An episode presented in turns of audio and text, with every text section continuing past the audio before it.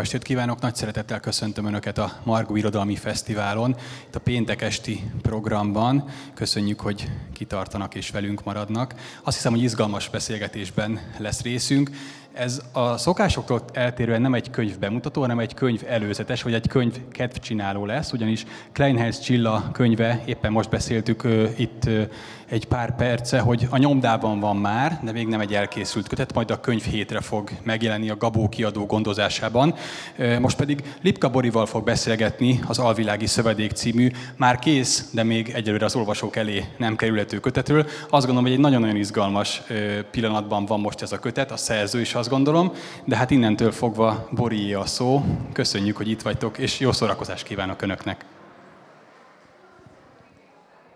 Na hát sziasztok, én is köszöntök mindenkit ezen a szép esős májusi estén, és nem tudom, Csilla, neked van-e előzetesen valami, amit szeretnél mondani erről a beszélgetésről?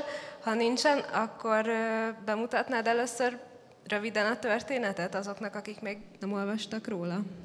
Hát most tényleg egy ilyen különleges helyzetben vagyok, mert a könyv még nem elérhető, de egyébként amúgy is hiszek abban, hogy egy könyv bemutatóján nem feltétlenül a történetről beszélünk, hiszen azt mindenki majd elolvassa, hogyha érdekli.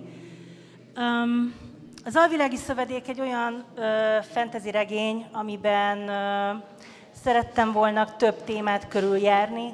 Egyrészt az egyén és a közösség kapcsolatát, másrészt az egészséghez és az önrendelkezésünkhöz való jogunk közti konfliktusokat, miközben választ próbáltam találni arra a kérdésre, hogy a fantasyben a világépítés során nagyon-nagyon sokat foglalkoznak az írók az adott világ társadalmával, esetleg a mágia rendszerrel, technikai kérdésekkel, viszont nagyon-nagyon ritkán jelenik meg az, ami, amire voltak éppen a társadalmak épülnek, mégpedig a mezőgazdaság. Ezt tudom, hogy nem tűnik egy különösen izgalmas témának, viszont abszolút meghatározó az, ahogyan a földet és a természetet használjuk. És az elmúlt években nagyon erőssé vált bennem az ökoszorongás, ami szerintem nagyon sokakat érint a jelenkorunkban, ahogy a, a globális felmelegedés és annak minden hatása egyre inkább lecsapódik a mi generációnkon, illetve a következő generáción is, és egyre inkább ez egy feltartóztathatatlan katasztrófának tűnik. És ebben a helyzetben nyilván a saját szorongásomat próbáltam egy fikció keretén belül feldolgozni, és valamiféle megoldást vagy választ találni azon kívül, mint hogy feküdjünk le és várjuk meg, amíg véget ér a civilizáció, vagy, vagy kihal az emberiség.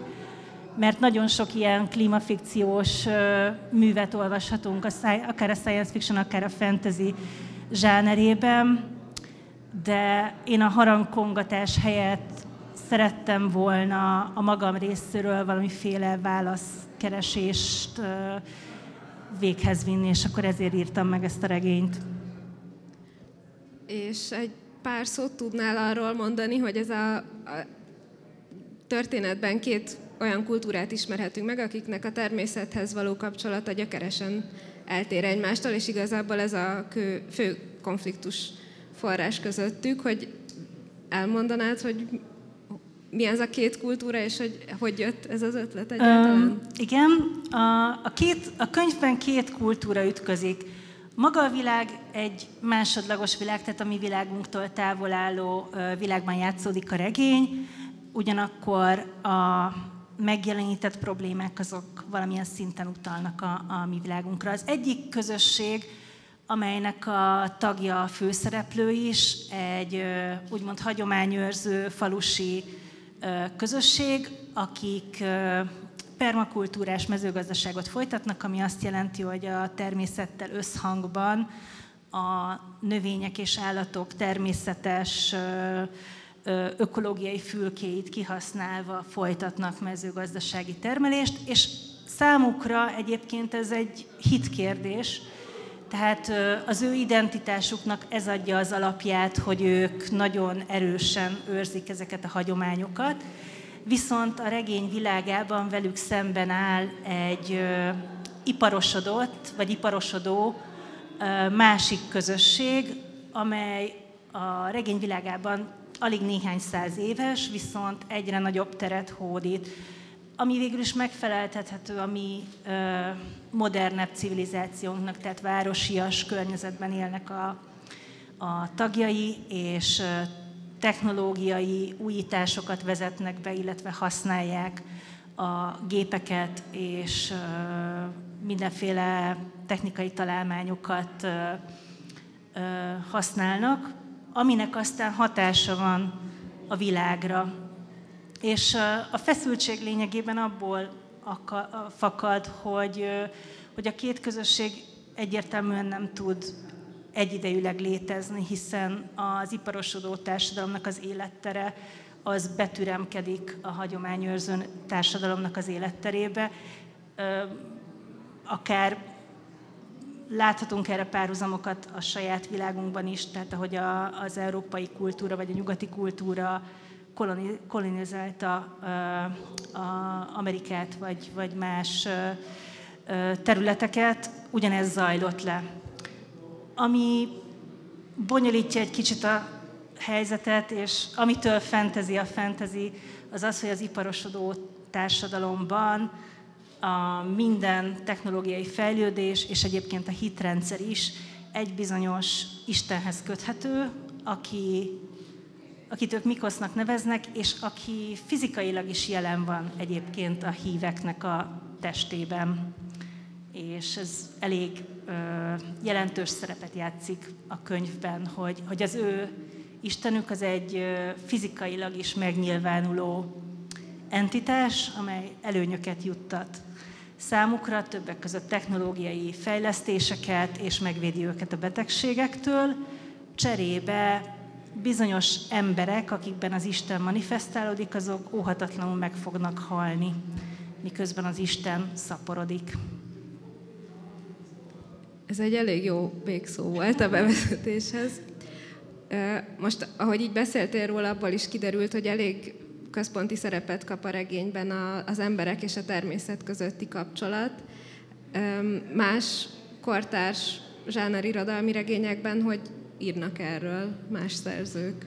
Um, az elmúlt időszakban nagyon sok olyan uh, spekulatív fikciós művet olvastam, ami a természet és az ember kapcsolatával foglalkozik. Nyilvánvalóan benne van az is, hogy ez, ez a kapcsolat egyre inkább uh, jelentős és létkérdésé vált a korunkban, és ezek a kérdések nem, puszt, nem maradnak meg pusztán a fantasztikus irodalom területén, hanem, hanem szép irodalomban is föltűnnek.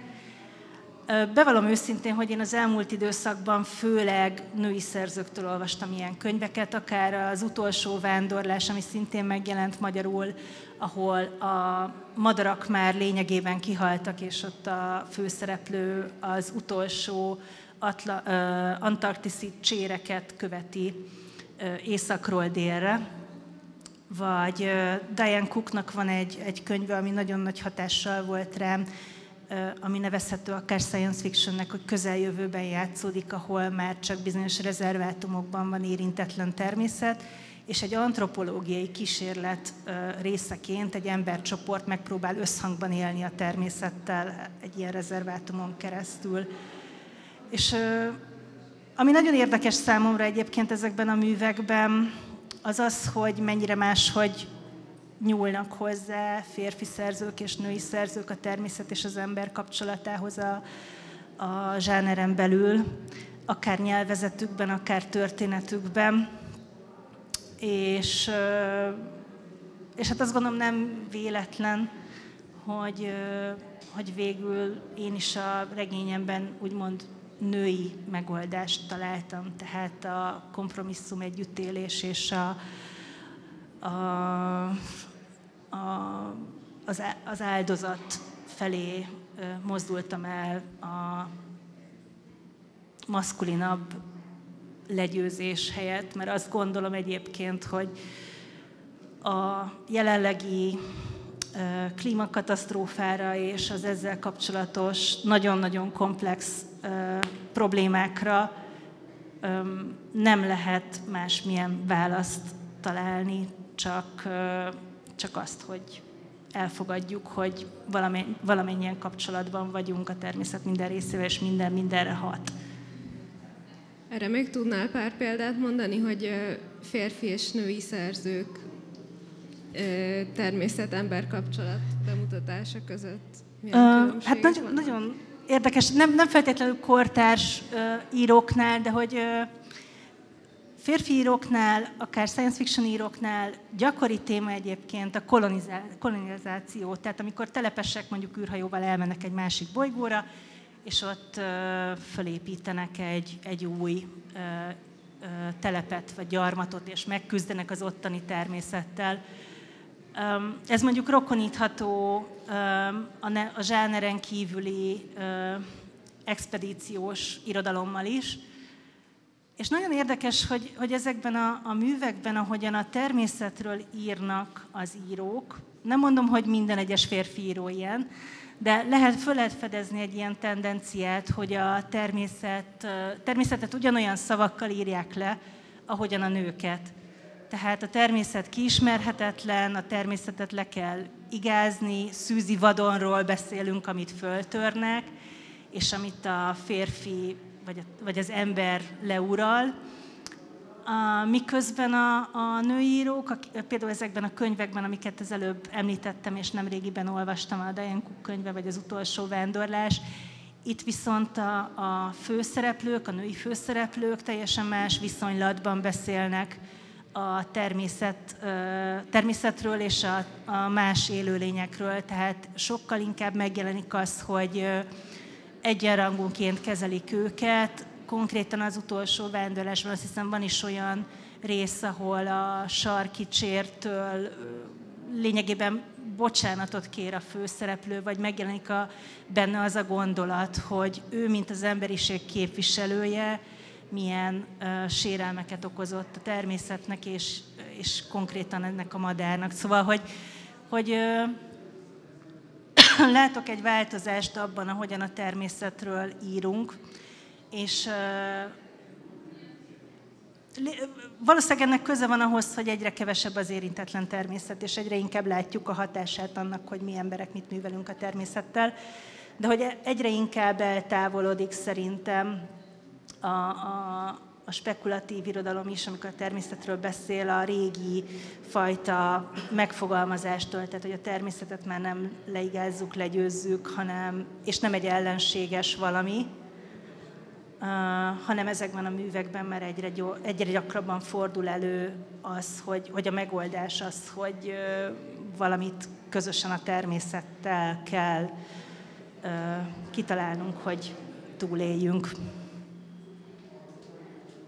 amellett, hogy így a természet is fontos szerepet kap, az még ritkábban fordul elő, hogy a mezőgazdaság is fontos szerepet kap egy történetben, de nálad, ahogy a bemutatóból is kiderült, erről van szó, hogy nem csak, hogy központi szerepbe kerül a mezőgazdaság, hanem ez az egyik fő konfliktus forrás a két említett kultúra között. Ez honnan jött ez az ötlet? Hát az az igazság, hogy sokkal könnyebb volt erre az ötletre rátalálni, mint gondolnád, ugyanis én eredetileg, tehát nem írónak születtem, tehát én egy agrármérnök vagyok, elvégeztem Gödölön az agrármérnöki egyetemet, és még phd is elkezdtem, de azt nem fejeztem be, mert aztán a, a könyves szakmában kezdtem el dolgozni. De hogy van egy ilyen irányultságú képzettségem, amit eddig nem nagyon használtam a fikcióban. Viszont nem szakadtam el tőle teljesen, tehát továbbra is valamennyire követem egyébként az ilyen irányú cikkeket, vagy hogy nyilván megvan a véleményem az agrárpolitikáról is, meg, meg sokkal jelentősebbnek gondolom egyébként ezt a kérdést, mint amennyire mondjuk a sajtóban megjelenik mondjuk tavaly pont az asszály kapcsán egészen hangsúlyossá vált a téma, ami nem volt eddig túl jellemző, és átütötte az inger küszöböt olyanoknál is, akiket a mezőgazdaság semmilyen módon nem érdekel. És hát amikor a regényt írtam, egy kicsit aggódtam is emiatt, de tényleg csak egy kicsit, hogy mennyire lehet ezt agrárfentezinek nevezni. A szerkesztőm szerint véletlenül se, tehát hogy mondta, hogy semmiképpen ne használjuk a fülszövegben ezt a szót, mert ezzel megölöm a regényt.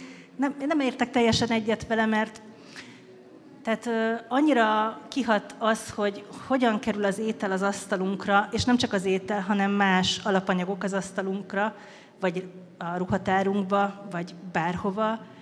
Annyira kihat az életünkre, hogy nehéz ettől elvonatkoztatni. És azt gondolom, hogy, hogy a fantasy világokban, ahol az írók képzeletbeli világokat és társadalmakat építenek föl, ugyanolyan szervesen része kellene, hogy legyen ennek a kérdésnek a világépítésnek. Tehát fantasy könyvekben nagyon gyakori, főleg az epikus fantasy, majd gyönyörű tájakat írnak le az írók, óriási érintetlen erdőségek, meg mezőségek, a gyűrűkeben rohani lovasok azok csak úgy lovagolnak a gyönyörű szép pusztán, és akkor óhatatlanul fölmerül, hogy és ezeket a lovasokat kieteti, és miből, hogyha ott a pusztán nem folyik mezőgazdasági termelés semmilyen formában.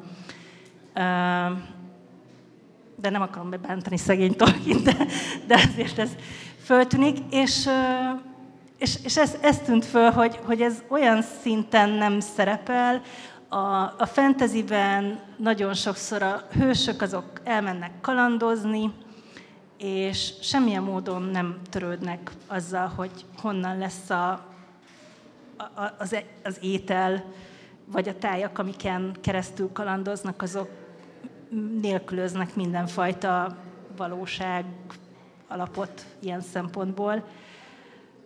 És és hát azt gondolom, hogy a mi világunkban is nagyon meghatározó egyébként ez, és hogy nagyon rosszul csináljuk, és több száz éve nagyon rosszul csináljuk, és ennek most érik be egyébként a klímaváltozással egy időben a gyümölcse. Hát mondják, hogy, hogy 50 év múlva nem lesz termőföld Európában, és ez egy teljesen reális jóslat, ha csak nem változtatunk. És annak ellenére, hogy a mezőgazdaság ennyire áthatja a mindennapjainkat, és tényleg, tehát ennél mindenkinek kell, és azért szerintem a többség tisztában vele, hogy a zöldség az nem a szupermarketben terem, de hogy ettől függetlenül a mezőgazdaság, mint téma ritkán jelenik meg az irodalomban, a zsáner irodalomban különösen, hogy ez szerinted miért van? Hát nem túl izgalmas úgy értem, ez egy szükséglet, amit ki kell elégíteni, hogy együnk, meg hogy legyen ruhánk, meg uh, tudjuk valamivel etetni a teheneket is, amiket aztán megfejünk, de hogy, uh, tehát, hogy ez nem egy különösebben izgalmas problémának tűnik, és azt gondolom, hogy ettől is volt nehéz ezt a regényt megírni, vagy hogy valahogyan izgalmassá tenni, vagy központi konfliktussá tenni egy olyan kérdést, ami az emberek többségének így elmegy a füle mellett. És, és fölhívni rá a figyelmet, hogy, hogy er, ezzel talán érdemes foglalkozni. Az, hogy miért, fog, miért nem foglalkozik vele a fantasztikus irodalom, vagy az irodalom egyáltalán, már mint azon kívül, hogy, hogy vidéken élő szegény emberekről szeret írni az irodalom, de magáról arról, hogy a vidéken élő szegény emberek mit csinálnak a földdel, arról kevésbé. Ennek lehet oka egyébként az, hogy az írók többsége azért városi ember, meg a könyveket is főleg városi emberek veszik, és akkor ez kiszelektálja azt a réteget, aki esetleg érdeklődne a mezőgazdaság iránt.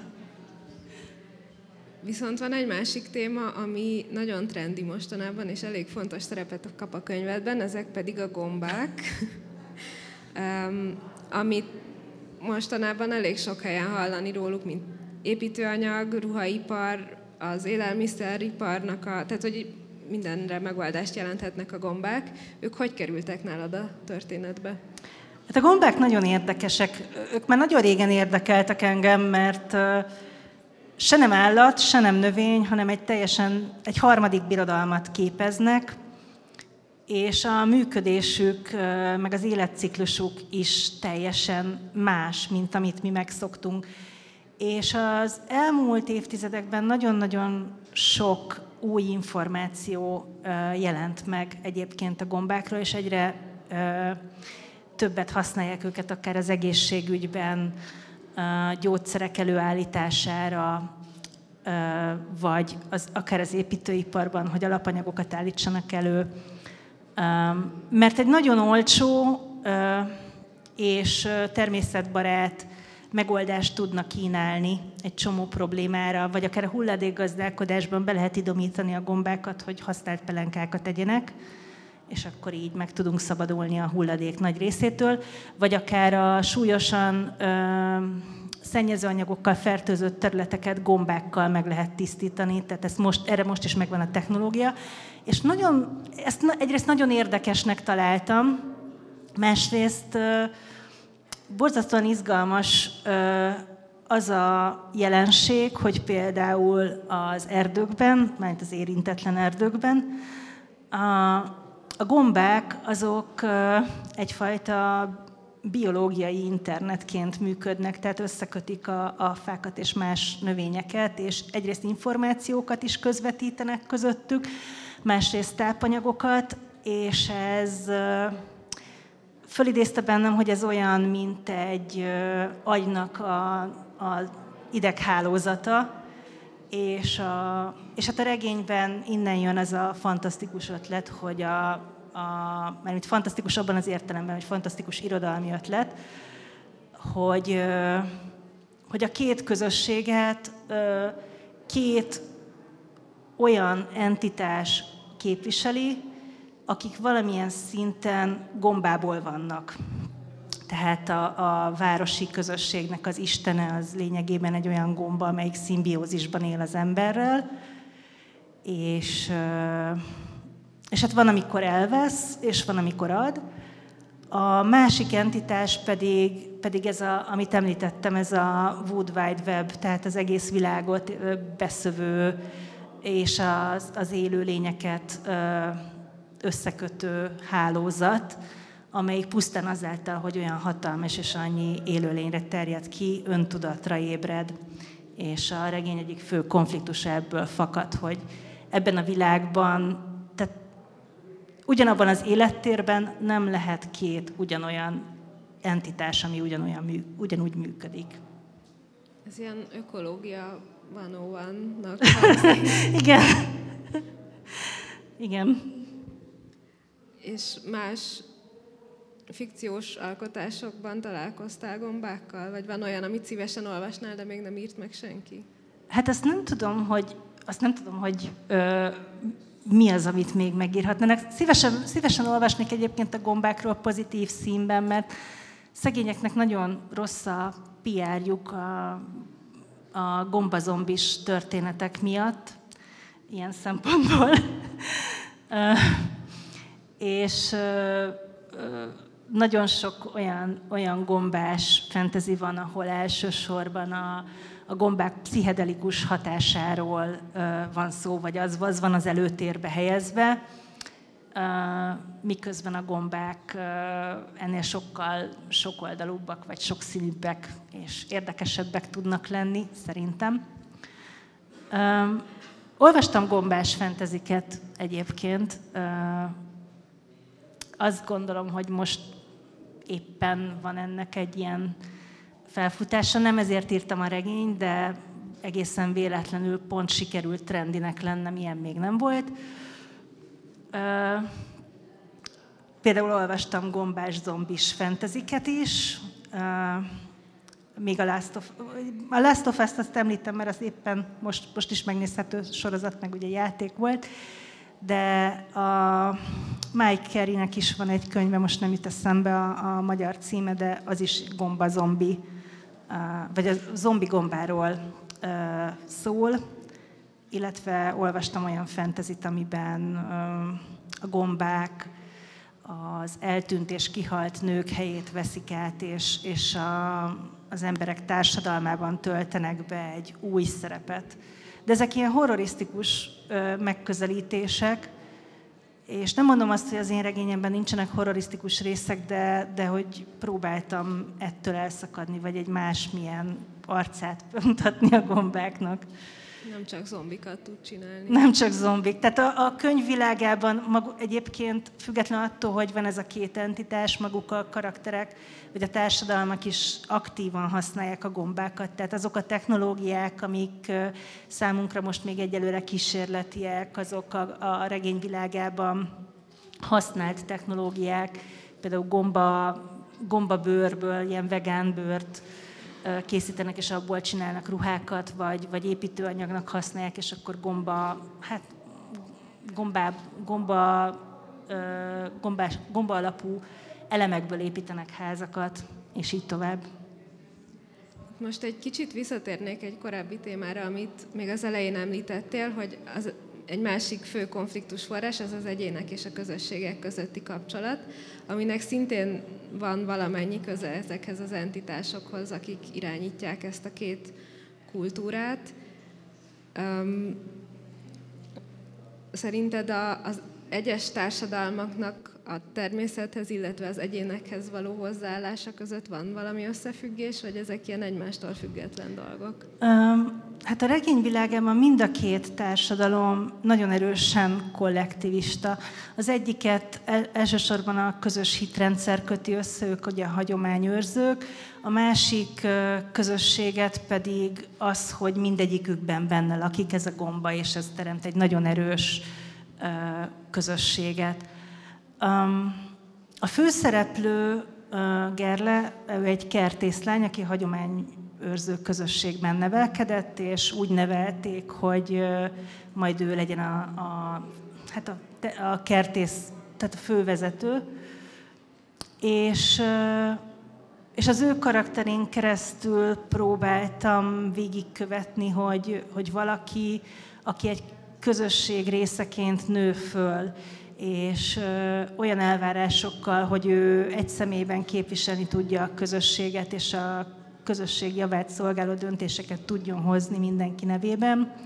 Tehát ő hogyan találja meg az elvárásoktól függetlenül a saját énjét, az akaratát, mikor válik le róla az, hogy például az e- könyv elején még folyamatosan többes számban beszél a közösség részeként, tehát mindig azt mondja, hogy mi, mi így csináljuk, mi úgy csináljuk.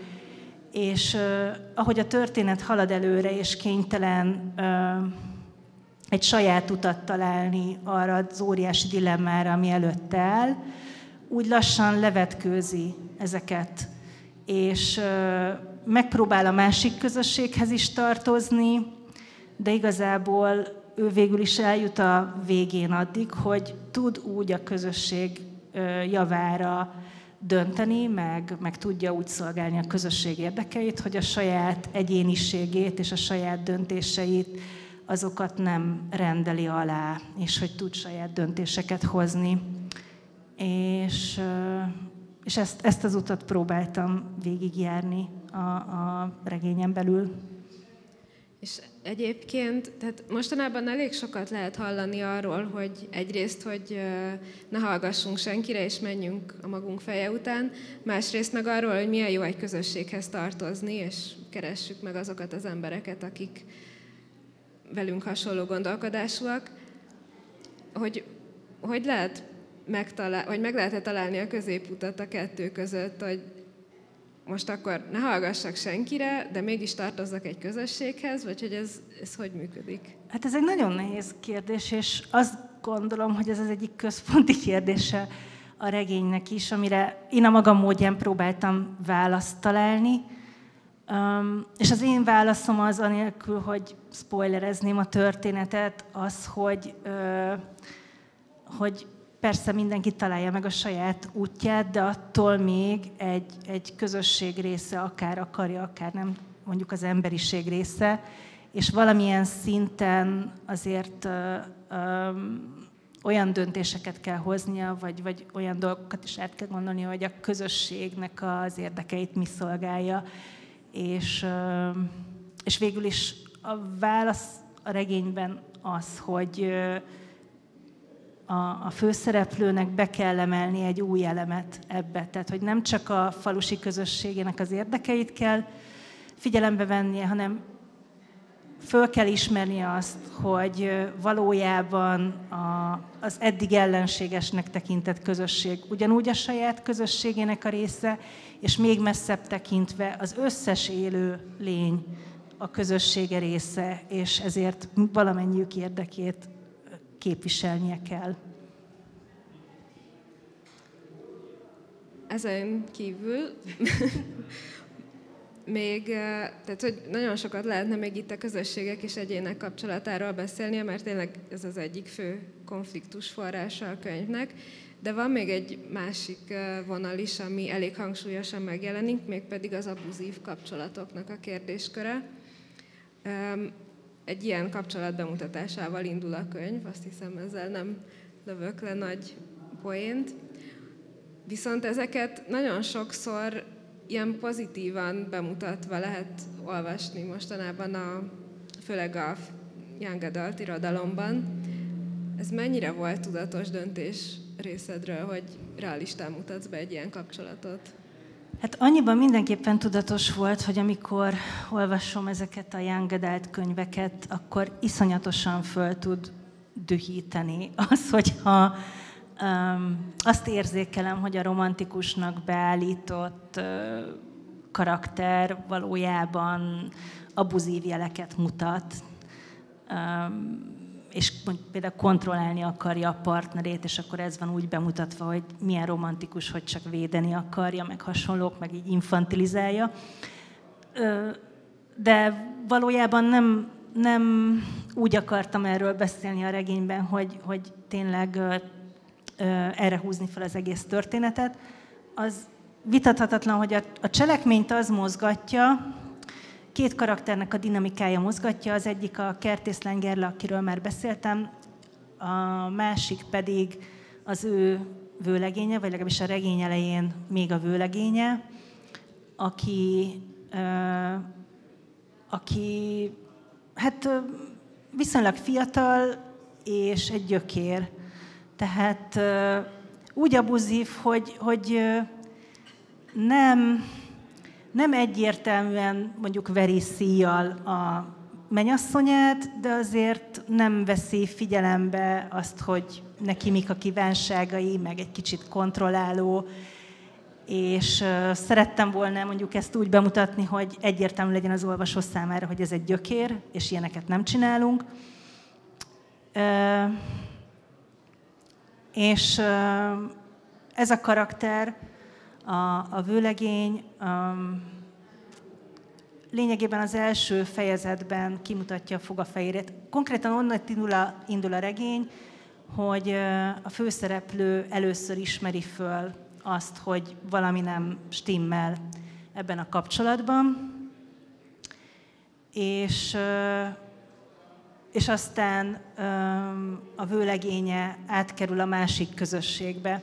És az, hogy átjárnak a másik közösségbe, folyamatosan van egy ilyen ambivalencia egyrészt a két szereplő között, másrészt a két közösség között, máshogyan állnak hozzá dolgok, ugyanazokhoz a dolgokhoz, mint korábban, megszűnik a korábbi egység, és, és az ebből fakadó um, kettősség, ez, ez, az adja a konfliktusnak egy, egy jelentős részét. És mennyire volt könnyű vagy nehéz megírni egy ilyen kapcsolatot?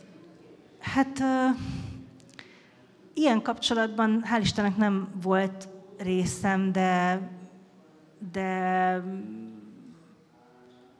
részeit vagy elemeit láttam más kapcsolatokban, vagy akár saját kapcsolatomban nagyon kis elemeket, és el tudtam képzelni ezt a dinamikát a két karakter között.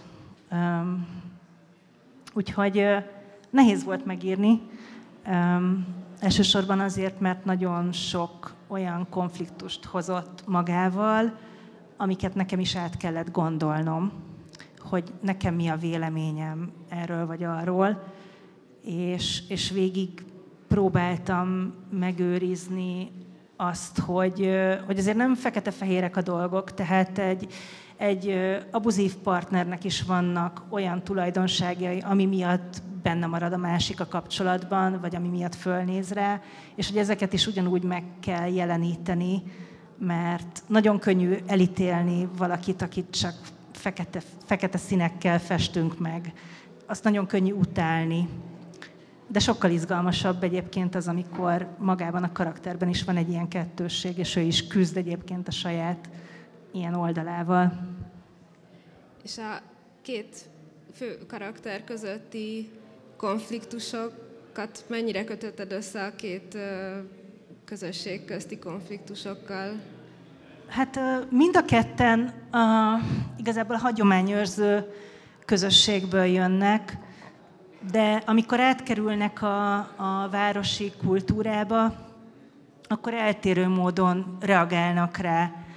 A, a nő, a lány, ő sokkal elfogadóbb, és sokkal nyitottabb az új közösségre, míg a, a volt vőlegénye az, az elutasító, és hát van egy jelent, amikor ez nagyon konkrétan kiéleződik, amikor valakinek meg kell halnia, remélem, hogy ezzel nem árulok el nagy titkokat, és akkor az ő tökéletesen eltérő hozzáállásuk a, a városi gombaisten hívő közösséghez az úgy nagyon kiéleződik. És igazából nem is, nem is nagyon jutnak ebben egyetértésre. Nem sokára be kell fejeznünk, úgyhogy még egy utolsó témát szeretnék behozni. Most már itt volt szó természet-ember kapcsolatról, közösség-ember és emberek közti kapcsolatokról, de van még egy téma, ami elég hangsúlyosan megjelenik a könyvben, ez pedig, hogy, hogy van egy szereplő, aki autizmussal él együtt, és valahogy erről is az jutott eszembe, hogy a zsáner irodalomban, meg úgy talán az irodalomban általában kevés olyan szereplővel találkozhatunk, aki úgymond nem normális.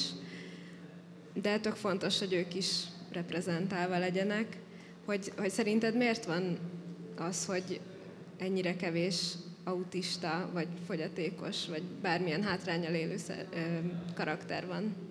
Hát ez részben a, egyébként a zsánernek is valamilyen szinten a velejárója, hogy ahonnét a zsáner indult, ott, ott még régen az Amazing Stories meg hasonló újságokban, a science fictionben, ott elsősorban idealizált hősök szerepeltek, tehát a főszereplők valamilyen szinten idealizáltak voltak, és az utóbbi években vagy évtizedben sokkal több olyan spekulatív fikciós művet olvastam én is egyébként, ahol megjelenik a, az nem neurotipikus szereplők, tehát hogy, hogy nem csak mellékszereplőként, de akár főszereplőként a sötét sebességében, amit Elizabeth Moon írt, vagy, vagy más művekben. Most már egyre több ilyen van egyébként, aminek én nagyon örülök. Az, hogy ebben a regényben miért van ez a mellékszereplő, annak számomra személyes oka van.